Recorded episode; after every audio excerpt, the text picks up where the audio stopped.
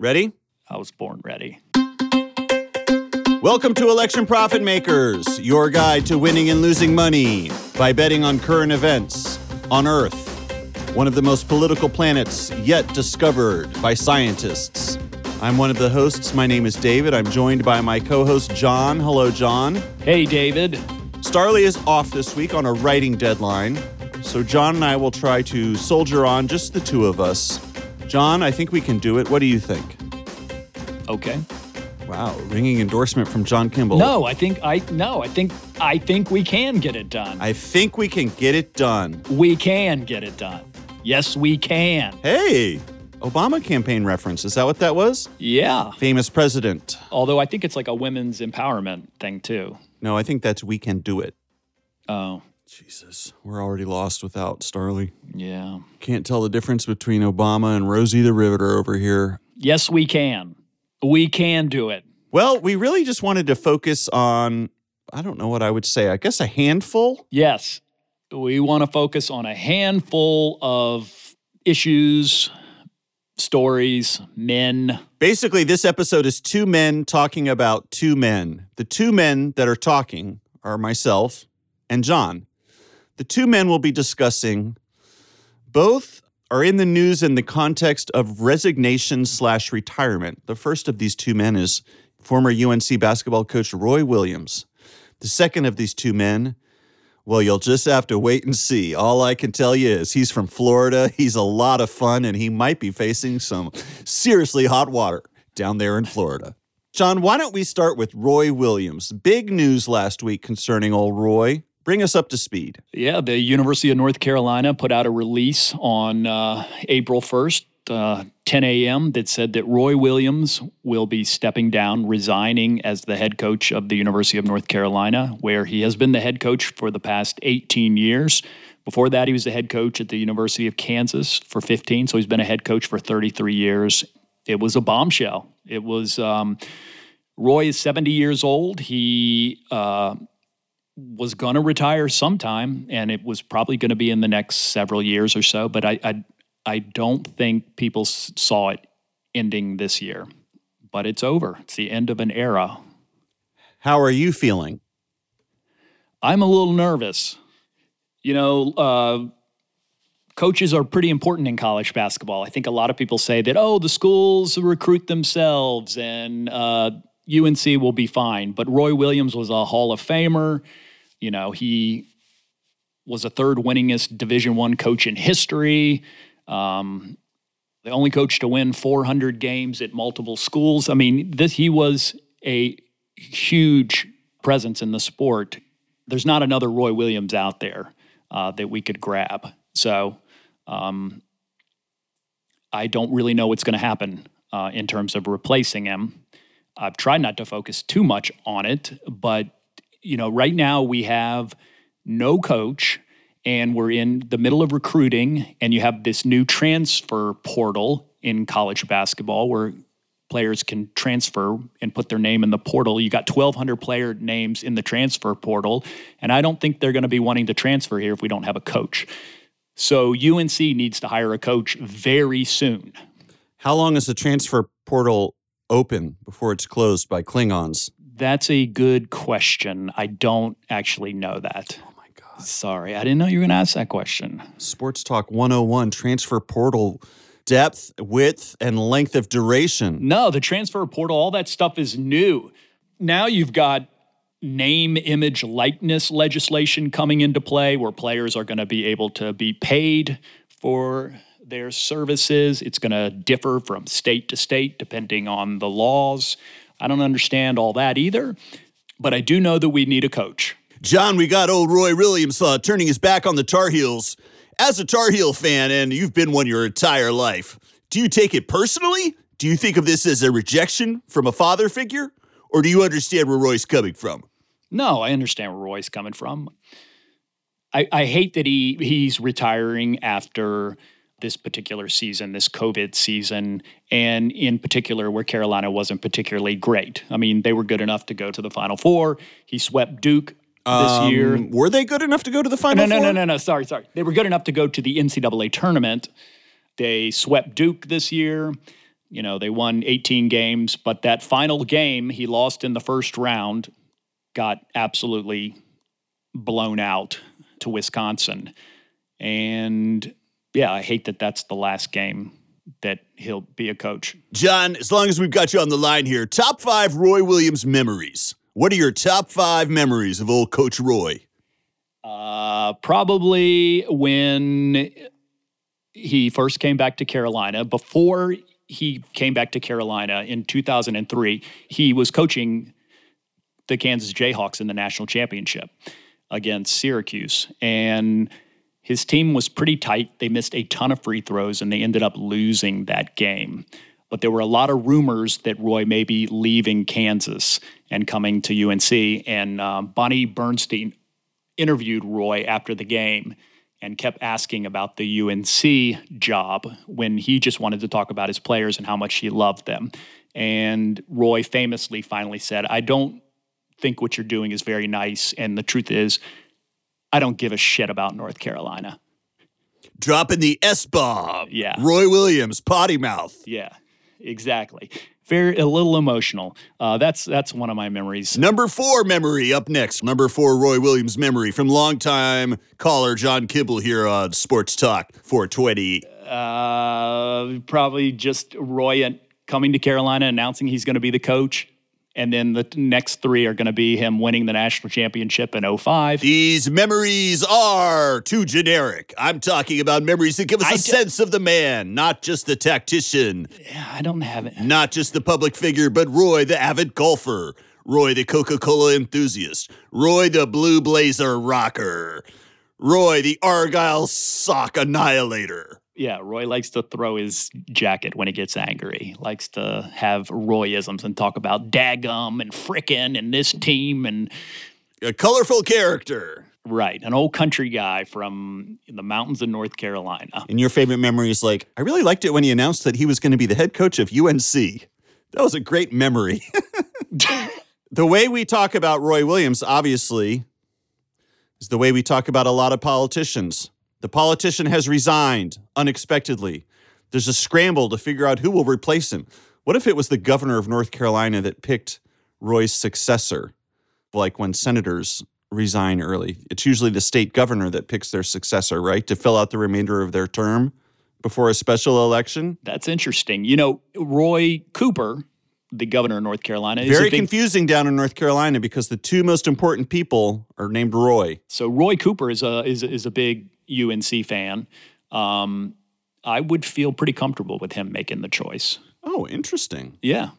I mean, I don't think it's rocket science. You know, Bubba Cunningham is the athletic director at UNC, and they ask him, you know, who are you going to choose? And he was like, guys, look, I know who the best coaches are out there. You guys know who the best coaches are out there. I'm going to try to get the best coach to come.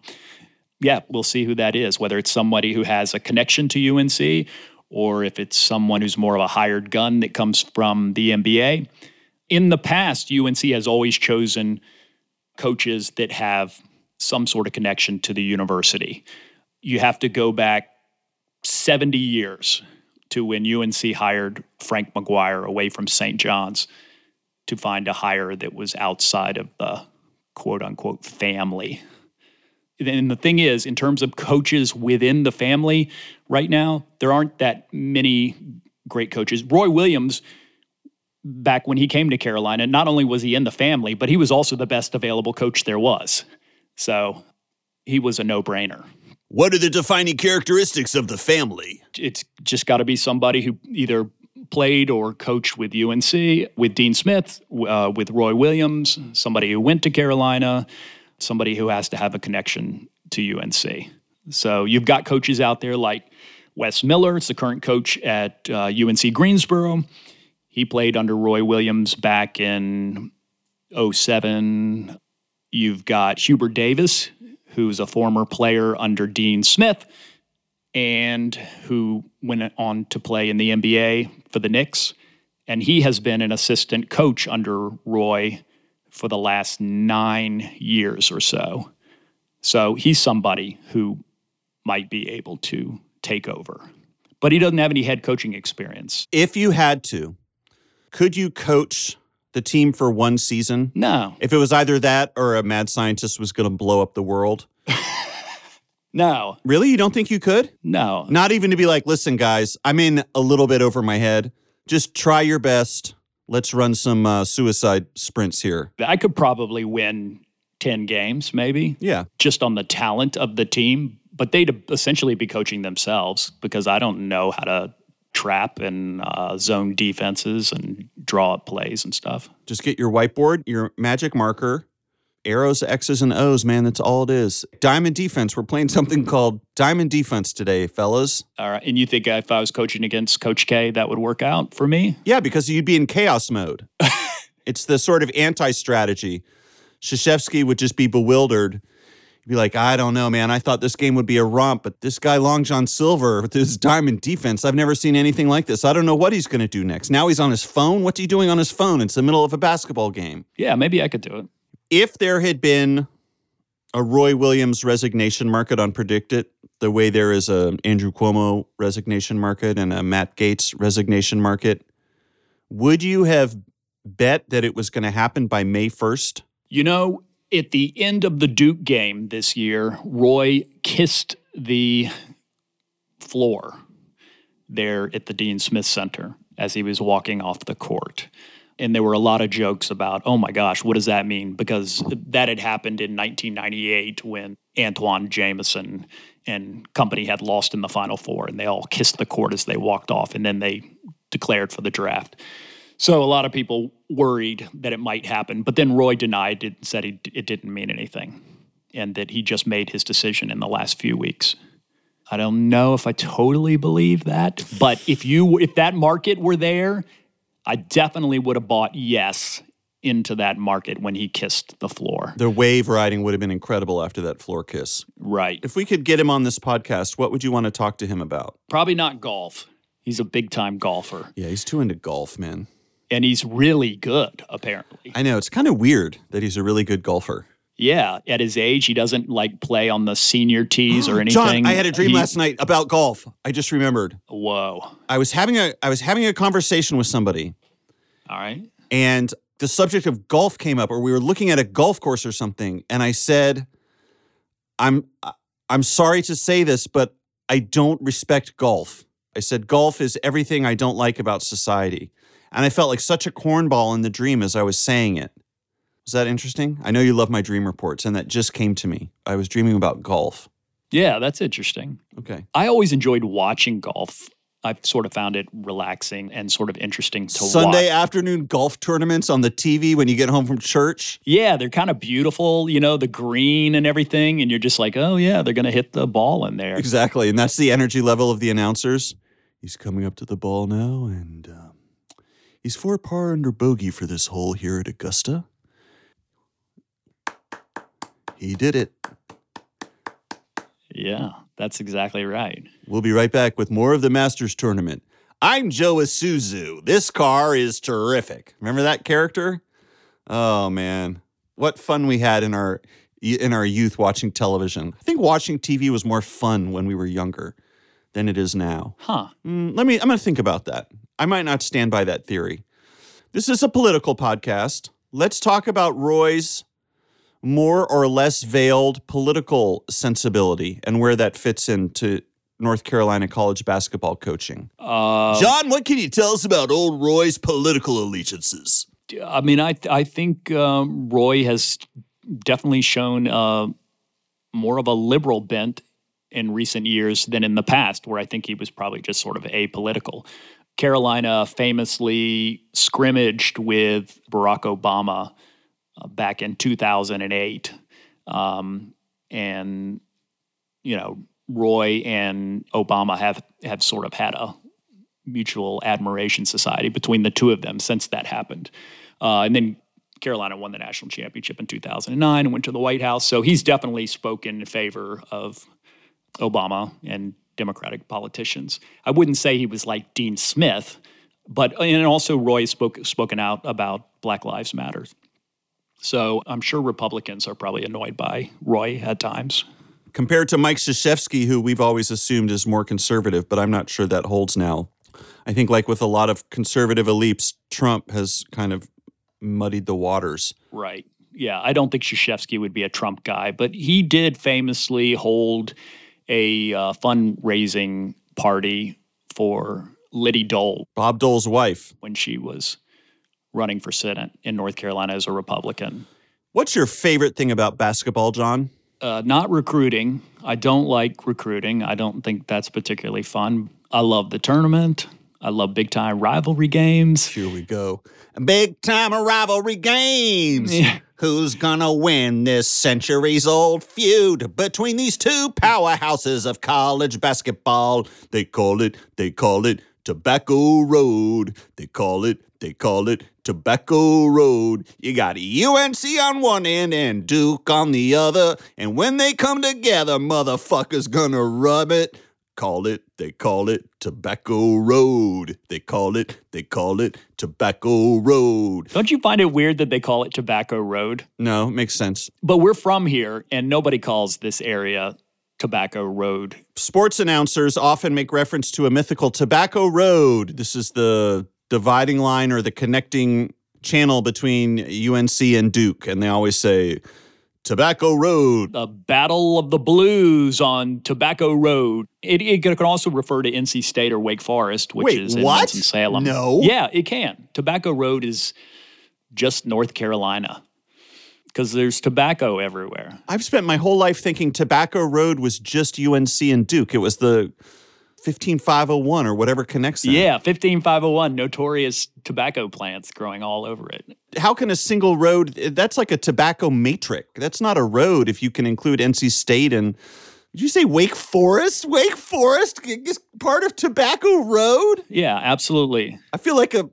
pastor watching the Lil Nas X video. Like, what are you talking about? That's an abomination. No, Wake Forest is part of it. They call it, they call it Tobacco Matrix, connecting all these schools in a huge fucking matrix. They call it, they call it the Tobacco Matrix.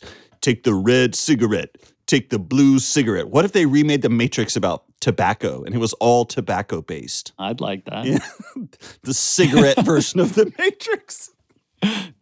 I mean, yeah, the money that built the University of North Carolina, that built Duke. A lot of money up in smoke. Get it? Yeah. We should mention John and I are recording this on a Sunday, the day after an already legendary game of tournament college basketball. John, what did we see last night on the basketball court between UCLA and Gonzaga? Did you watch it? I watched the, I mean, I've seen the shot. I was actually recording some drone music, so I wasn't actually watching the game. Well, I did not watch the first game, thank goodness, uh, because it was a total snoozer and a blowout. That was a one and a two seed. And then this game was a one and an 11 seed. So you would think if that first one was a blowout, this one was definitely going to be a blowout. But UCLA just played incredible, UCLA was the 11 seed, as did Gonzaga. and Gonzaga was the one seed. and they both shot over 58%. It was actually the highest combined field goal percentage in the Final Four since the 1985 title game between Georgetown and Villanova. I mean, that was a game where just nobody missed. So that game last night was incredible. Nobody was missing, no one was backing down. There was no separation between them. There were 19 lead changes. It was really exciting considering that there were hardly any fans even there watching it. And the way it ended was it got sent into overtime, and it looked like it was going to go into double overtime when UCLA was able to score on a putback with three seconds to go and tie the game. And then Gonzaga threw the ball in. Three seconds on the clock, tie game. What was it? 90 90, right? Yeah, threw the ball in, did not call a timeout. You know, that's just like Roy right there. That might be Mark Few sending a little message that he's open to the UNC job. Here we go. Secret message. I Let's knew we could. Yep. Here we go. I've been rewatching the Bureau. I see secret messages every everywhere I look. Someone is sending a secret message about getting recruited by the DGSE. So tell me about this message because I was seeing some messages last night. He rushed right down the court and threw up a 40 footer at the buzzer with three, four tenths of a second left, and nothing frustrates me more than a player that panics and's like, I got to get it off in time. And then they shoot it with like two seconds left on the clock. And they could have gotten 15 feet closer. Disgusting. I hate that as well. It makes me sick to my stomach. So he got as close as he possibly could, which was still very far away. He was still at a fair distance from the basket, it must be said. Yes, yes. It was just over the mid court line. And uh, put it up, and it banked in at the buzzer, and they won the game. Oh, just a wild finish to see two potential game winners that close back to back. It actually uh, gave me sort of PSD to how the 2016 title game ended, where Marcus Paige from UNC was able to hit this wild double clutch three pointer with four seconds to go to tie the game. And then we all know what happened. Villanova threw the ball in and went down and hit a three at the buzzer. Same way. I'd say it was one of the, the greatest games in college basketball, up there with uh, maybe Duke, Kentucky in, in 1992, where Laettner hit a shot. God, that sucked. Christian Laettner, legendary Duke player. Yeah, Kentucky, I think, scored with 1.1 seconds, and then Grant Hill threw it in the length of the court, and Christian Laettner caught it and scored. And he did not miss a single shot that game. He's the greatest of all time. We have to give respect to Christian Laettner. He's one of the greatest of all time. In terms of the college players, yeah, absolutely. Hated that guy. You have to say it. You have to say it, John. Say, I love Christian Laettner. I respect Christian Laettner. Say, I love Christian Laettner. I don't. I would give anything to cuddle with Christian Laettner. No.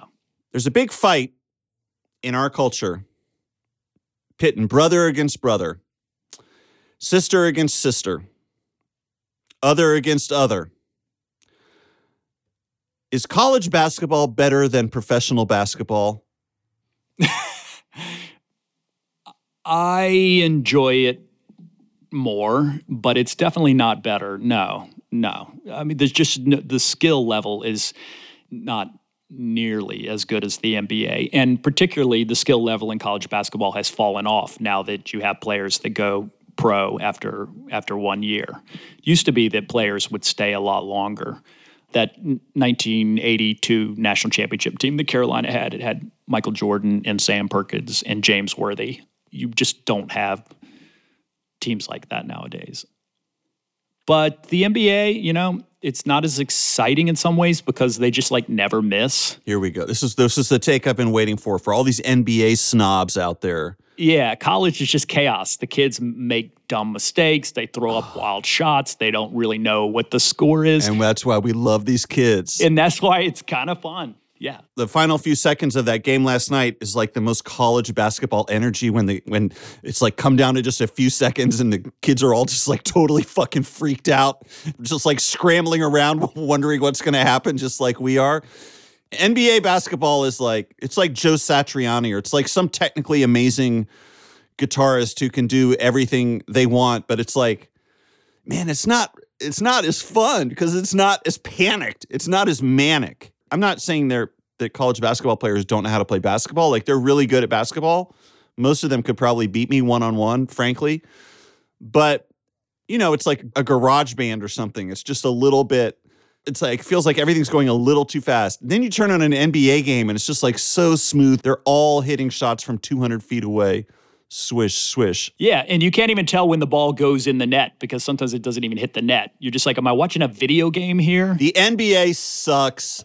The end. I'm like that guy in heavy metal parking lot talking about Madonna. Madonna sucks. The NBA sucks. Here's the thing that sucks about the NBA is that you can call a timeout at the end of the game and just automatically advance the ball past midcourt. In college, if there's one second left, you can't throw the ball in, call a timeout, and then get the ball at midcourt. In college, if there's one second left, you have to go 94 feet and get a shot off. If that were the NBA last night, they would have called a timeout and then they would have advanced the ball to midcourt and thrown it in. And it wouldn't have been nearly as exciting as what we saw. It's cheating. It's cheating. They're not the ones who need to be able to cheat. Yeah.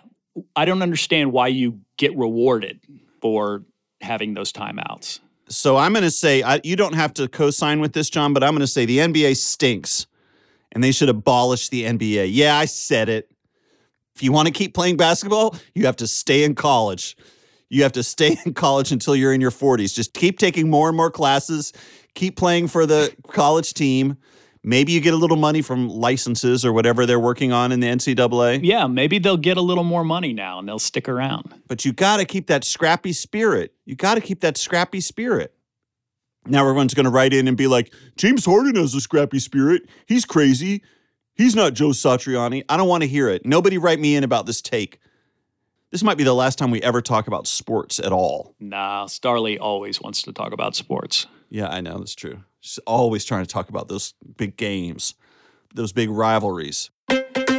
Welcome back, EPM Sports Talk 420, your home for sports discussion all day long.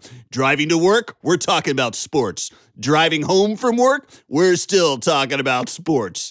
Wake up in the middle of the night in a blind panic, turn on the radio. Yeah, that's us, talking about sports. We've got Long John Silver on the line, our in house analyst, ready to dish the dirt. John, we're taking a look now at the state of Florida. There's a rep down there, a minor league kid, if you ask me. He's found himself in a bit of hot water. Why don't you summarize this incredibly wholesome and easy to follow story? Oh, man, you're going to make me summarize this? It's complicated, I'll say that. Oh, you think? Are there any elements to this Matt Gaetz Yeah. scandal? Let's try to really. I was going to write them all out as a cheat sheet, but then I thought, you know what? This is, you know, I used to memorize poetry to keep my mind active. And now I'm, you know, instead of memorizing um, Emily Dickinson or Robert Frost, now it's just memorizing the timeline of the Matt Gaetz scandal. All right, let's do it. Matt Gaetz, Florida representative. You want to talk about someone with a big head? I know I have a big head, but there's something about his head that looks especially big. I think because his features are kind of small Mm-hmm. and kind of clustered in the middle of his face. He's he looks unusual. He looks like a handsome man that you're looking at when you're on drugs, and so it becomes a little uncanny. He looks a little bit like Bill Mitchell. Bill Mitchell, our old, our old, the old Twitter um, conservative analyst, the legend Bill Mitchell. I completely forgot all about him. Your Voice America. Banned from Twitter. Gone and forgotten, apparently. I've always thought that Matt Gaetz looks like a different Bill, who is Reverend Billy of the Church of Stop Shopping. If you remember that phenomenon from back in the day. No, I don't. Reverend Billy, he was like a performance guy and an activist guy, and he ran something called the Church of Stop Shopping. And he would dress like an old televangelist and show up at like protests or maybe Nike stores opening. And he would preach the gospel of not buying stuff and destroying the environment. I thought you, when you referred to Reverend Billy, you were talking about Billy Graham. Because he does look like a, a young Billy Graham, sort of. He's got the head, he's got the hair, and dare I say, he's got the flair. But now that handsome derrieres might get plopped and out of his house chair. So here's the deal Matt Gaetz, basically a. oh, it's so perfect. It's so perfect. He's just a rich, he's a rich kid. And he was, he was buddies with the tax collector for what was it, Pensacola County in Florida. This tax collector, Greenberg, what was his name? Joel Greenberg. I'm trying to do this all from memory. So, all you people who listen to the daily and are correcting me and tut tutting me, I'm doing this from memory. The tax collector of Pensacola, Florida, is like if a 4chan thread was a person. He got this position. He started investing taxpayer money in like Bitcoin servers. He told everyone in his office to wear a gun to work, to open carry guns to work. And then he had an issue with the IDs, okay? He had access to driver's licenses. And those driver's licenses are supposed to be destroyed when they're not in use. But instead, this fellow Greenberg and Matt Gaetz, I guess there's footage of Matt Gaetz going into the office at night and perusing these IDs. Really? That's why they got yeah, that's what happened was somebody called I think all from memory, no cheat sheet. I think somebody called Greenberg and said, "Why are there people in your office looking at these IDs that are supposed to be destroyed?" And Greenberg called Gaetz and was like, "Bruh, you can't go in my office." And Gaetz is like, "Oh, I'm sorry, it won't happen again." Greenberg was saving the IDs because he and Gaetz were paying young women for sex. I guess it was like a sugar daddy relationship, if everybody knows what that is. Older guys pay younger women to spend time with them and they give them money and stuff. I think it's like a more subtle twist on uh, the classic escort model. I'm not sure what the difference is. I guess it's a sustain. It's like a. It's like Patreon. It's a sustaining membership type of thing, like NPR or something. But these are really young girls. Right. So the problem is that apparently there's an indictment that Greenberg made a fake ID for a 17 year old girl so that she would appear to be of age as they traveled across state lines for the purposes of coitus. I th- if I understand it, if I understand it, it's literally qualifies as sex trafficking, which is mm-hmm. a pretty serious crime in Florida as long as everywhere else. Okay, but that's not all because these two guys, oh my God, Greenberg and Matt Gaetz also called and left this really weird voicemail messages for a Democratic Florida politician, a woman, and the message is very creepy and bullying. It's like fake flirty.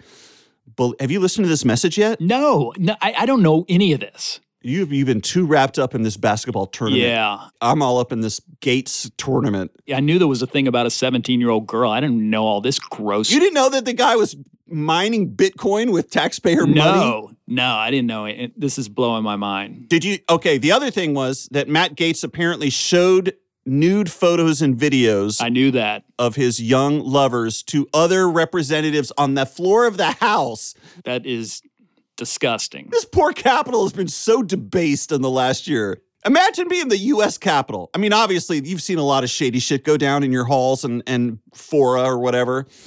But you're the U.S. Capitol, and you're looking down and you see Matt Gaetz and a bunch of people looking at his phone and he's showing them nudes. If you're the Capitol, you're like, man, don't do that in here. I'm the Capitol. I'm supposed to represent our highest aspirations as a democratic society. Go do that in the high school cafeteria, you punk.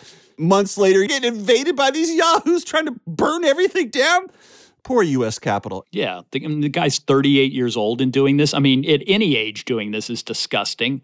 But I mean, they, there's some arrested development going on with this guy to be having this silly games and and showing photos of his what he considers his conquests.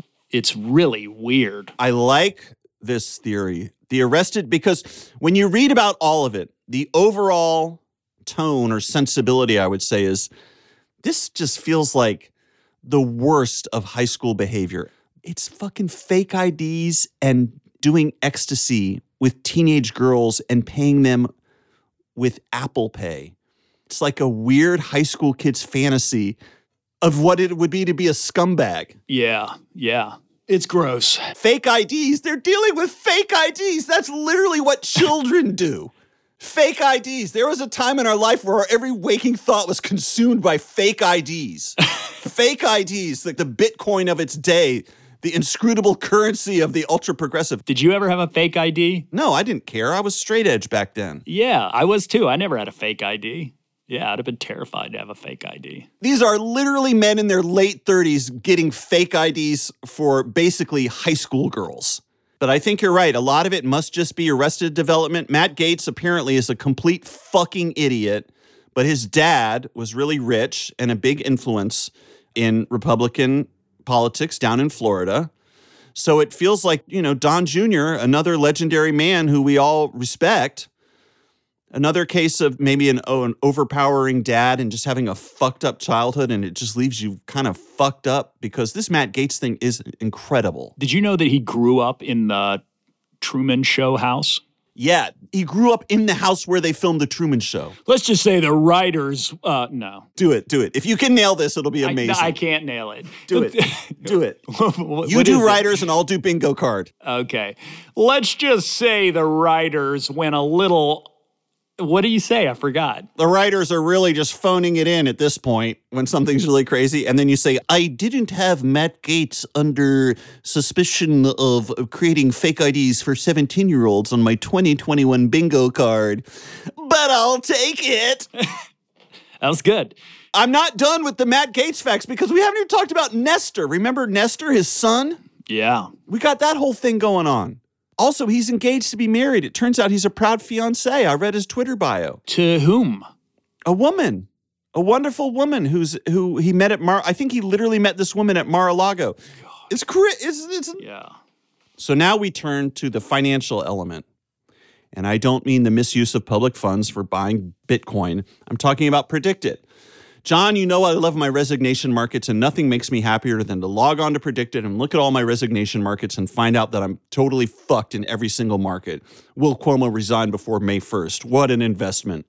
I've lost almost 100% of that investment.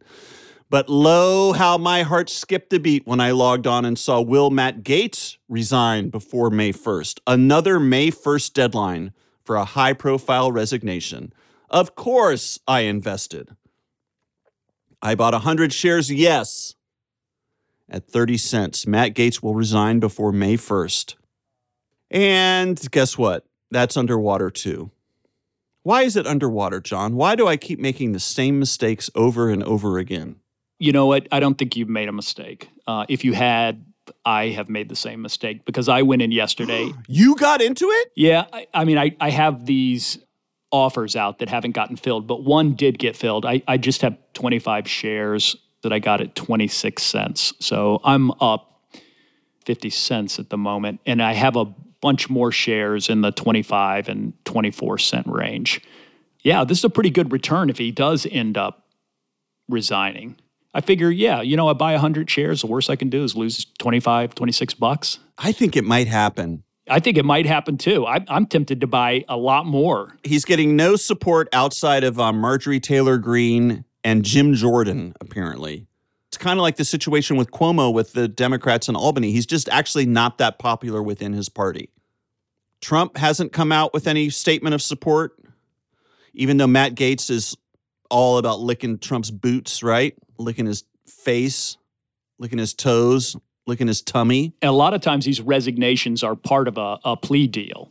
The thing is, how close are they to potentially charging him with anything? Oh man, I kind of want to go look at my Matt Gaetz updates and see if I expressed everything, but I also kind of like trying to just do it from memory. And I hope that if I missed anything. Well, you missed the big extortion thing. Apparently, he's being extorted. oh, I forgot about the Iranian hostage stuff. Yeah. And his dad's wearing a wire. Yeah. This story, let me put it to you this way. This story, if true, is a real humdinger. The elements of this entire caper, it's like burn after reading meets I don't know what I don't know what it means. So Matt Gaetz, when this stuff started coming out, said, "Okay, the reason I'm going to talk about this is my family is being extorted for what was it, 45 million dollars, by a corrupt Department of Justice officials who want to blackmail us.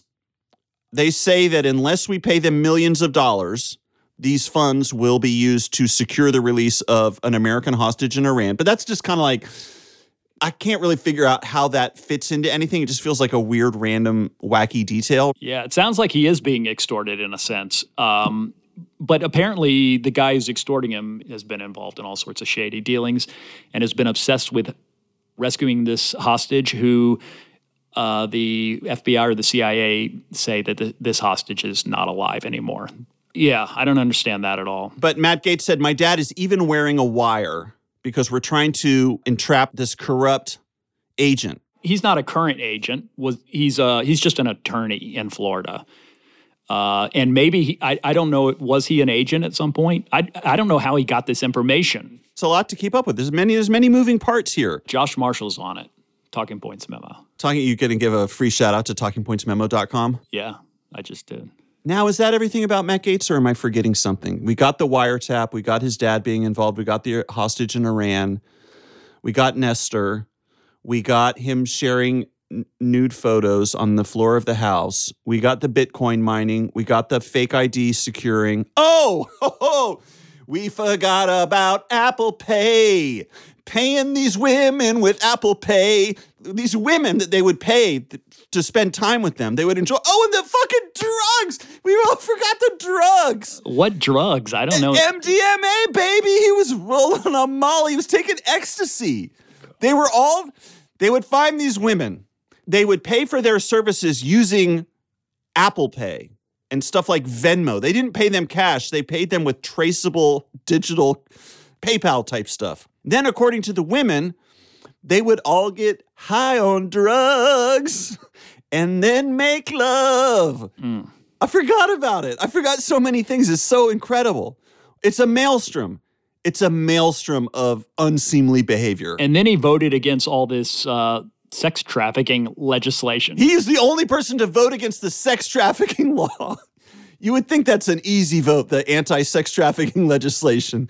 Matt Gaetz was like, mm, this might be hitting a little close to home, and I don't want to be judged as a hypocrite because that's fatal to any politician's career. They're not going to call me out for this hypocrisy on Twitter. No, no, no. you will not catch me in this honey trap of hypocrisy. I will not vote against the sex trafficking legislation because, motherfucker, I'm literally sex trafficking. Oh, I think that I think that's everything. I think that is everything. So the question is, is he going to get arrested slash indicted by the end of the month? In which case, I'm hoping his resignation will be tendered immediately. I don't know. How, I mean, obviously, in this market, it doesn't say he's not in office by May 1st. It says, will he resign? Which is different from them kicking him out. But if they're going to kick him out, he'll resign. Come on, Matt Gaetz, please resign. Please resign. Come on, Justice Department, please indict. Right. I mean, the other thing we should mention is this all started under Trump's. This is not brand new. This was not the Biden administration deciding to bring down a leading MAGA nitwit. This stuff started under Bill Barr of the Trump Justice Department, which, you know, makes people say, oh, this must be some real shady shit if even they decided to go after it. But the funny thing is, the guys who were trying to extort him, the whole plan was we're going to free this American hostage from Iran with the 25 million that your dad gives us. And then we're going to fly you back on the plane with him, and you're going to be part of the rescue crew. And then because of that, the Justice Department is going to maybe drop the charges. Or if they do charge you, because you're a national hero now, Joe Biden is going to pardon you. I mean, seriously? Give me that Joe Biden pardoning Matt Gaetz market because that's happening. yeah. I mean, if Trump, you know what? If Trump were still in office, I bet Gaetz and his dad would be like, all right, Let's go for it. Sure. Oh, fuck yeah. I bet they would have gone for it because there was an actual real possibility that that could happen. But they were like, no, Biden's not going to pardon us. So they were like, we'll just go straight to the FBI. Come on, Matt Gaetz. Come on, Matt Gaetz. Cuomo, you're a dead end. You're going to stay in office forever. I'm taking my Cuomo winnings and putting it all into into this. See, it's house money right now. The size of relief that must be coming from the governor's mansion in Albany, because nobody's talking about Cuomo anymore. No. It's all Matt Gaetz. So you're in. You're in with me. Yeah, I'm totally in with you. May 1st, we have less than a month, Matt Gaetz. Let's get you resigned. I need to make this money. This would be a great return. I mean, none of my, I'm not doing well in any of these damn markets. If Andrew Yang becomes the winner of the New York City mayoral election, I'm fucked.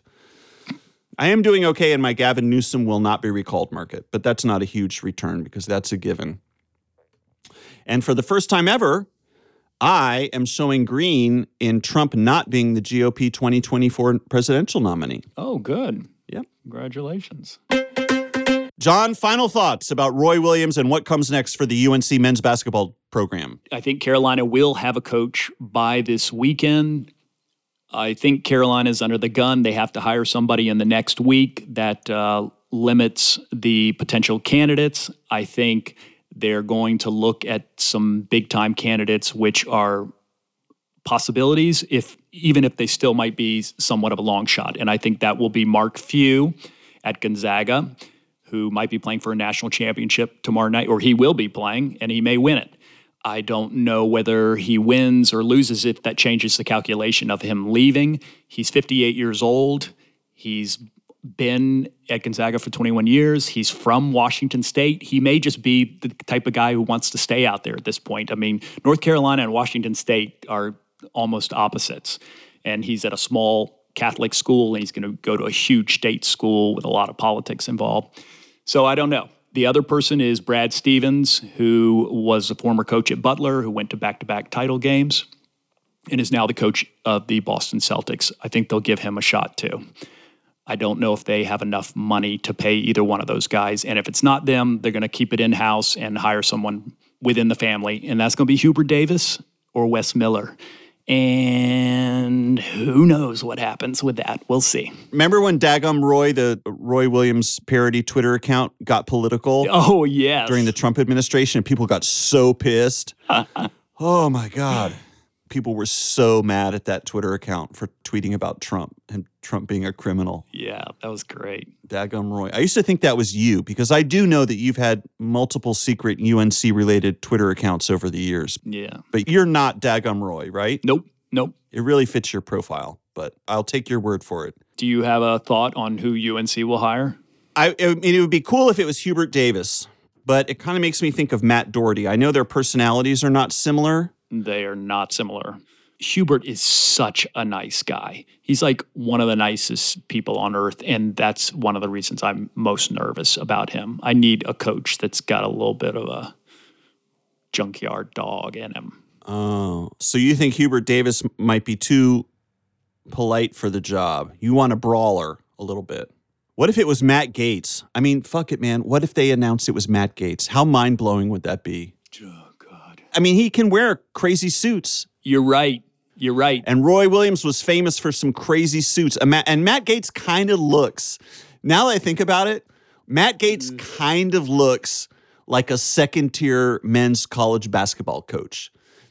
It is so easy to imagine a photo of him screaming from the sidelines and pointing at some guy about an inbound pass or something. No, I can see it. So that's what you're guessing? It's going to be him? No, I don't think UNC will choose Matt Gaetz to be the new men's basketball coach. That would just be too much. But they got to at least interview him. You, are right. They do have to at least interview him. They would say, "We hear that you're looking for something new, uh, job wise. You might be resigning. Our coach just resigned. Seriously, I would interview him just so I could ask him about what's going on." You just be like, before we get down to the interview and your coaching philosophy, we'd like to know, Mr. Gaetz, just what exactly is going on with you? What is the deal? He'd be like, man, this is all a conspiracy. They're trying to silence MAGA, blah, blah, blah, blah, blah. Be like, yeah, no, we, we understand all that. We understand all that. Were you really stealing fake IDs out of the Pensacola County tax collector's office? Because that's a shady. It really, I mean, there is an, I know people always say stuff like, it's always the ones you most expect, but there is an uncanny, it's not just Schadenfreude. It's a genuinely uncanny feeling when a public person who just rubs you the wrong way, you just realize it's so much worse. And it's not just the tawdriness of this entire assembly of facts about Matt Gaetz and what's going on. It's fucking crazy, man. It's crazy. All this stuff is crazy. It's crazy for anybody. It's particularly crazy for somebody with so much to lose somebody who's wealthy, somebody who is a politician. It's just insane. The fake ID stuff is crazy. The the paying sex workers or escorts or, you know, dates with Cash App or whatever is crazy. Growing up in the Truman Show house is crazy. His fucking head and face are crazy. Showing nudes on the floor of the house is crazy sometimes I little I razz Pod Save America because half the time they're on mic, they're just like, "This is so unbelievable." We never would have done this in the Obama administration, but I gotta say, man, this is so unbelievable. And they never would have done this in the Obama administration. and it, this is the kind of thing where I'm like, man, I think that P tape might be real because if this is the level of reality we're dealing with, if this is the insanity that the good Lord has sought fit to provide us with, that P tape must be real. That P must be flowing. Election Profit Makers, the podcast you've been listening to and enjoying low these many months, is a Radio Point production with executive producers Alex Bach, Rich Corson, and Daniel Powell. It's important to note that these days, the only real money we're making is via Patreon a super cool website, patreon.com slash election profit makers. We would truly appreciate your support. Our most recent Patreon-only episode was a Q&A spectacular starring John Kimball. We discussed skylines, Chapel Hill indie bands, and many other topics of universal appeal. We would like to get some a fresh round of listener questions. Contact at electionprofitmakers.com is the address to send us questions, queries. Let us know if I forgot anything about Matt Gaetz. If you would like to join the Matt Gaetz resignation by May 1st posse, this is a posse that we've started. You can log on to PredictIt and get up to $20 in matching funds. That's just free money that you can drop in that market. Go to predictit.org slash promo slash EPM20. You'll receive up to $20 in matching funds. Please rate and review us on Apple Podcasts or maybe Stitcher or Spotify or Overcast. Do those other podcasts even have review spots? I don't know, man. I think only Apple does. Do you know what? Do this hand to hand. Tell a friend this week about election profit makers. We'd like to boost our listenership, so spread the good word on this Easter weekend. And subscribe to the show, of course, so you can get the new episodes as quickly as possible. We'd also like to say that this week is Starlee Kine's birthday week. So send her birthday wishes. Starlee, happy birthday. Many happy returns. Happy birthday, Starlee. That's it. Another classic episode of Election Profit Makers is in the bag. I've been one of the hosts, David. I'll say goodbye to my co host, John. Bye, David. Good stuff from John Kimball. Thanks. That's the basketball report here on Election Profit Makers. Celebrating the career of Coach Roy Williams, who announced his retirement last week. One of the best ever.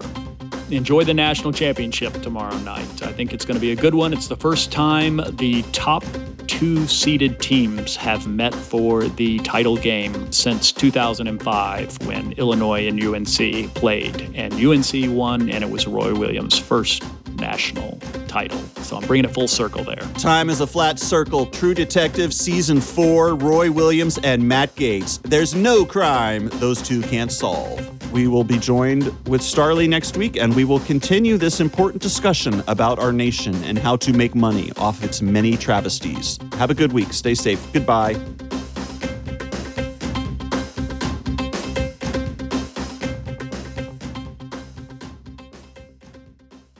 Is going to be a weird episode with all that Roy talk. We'll see how that goes over.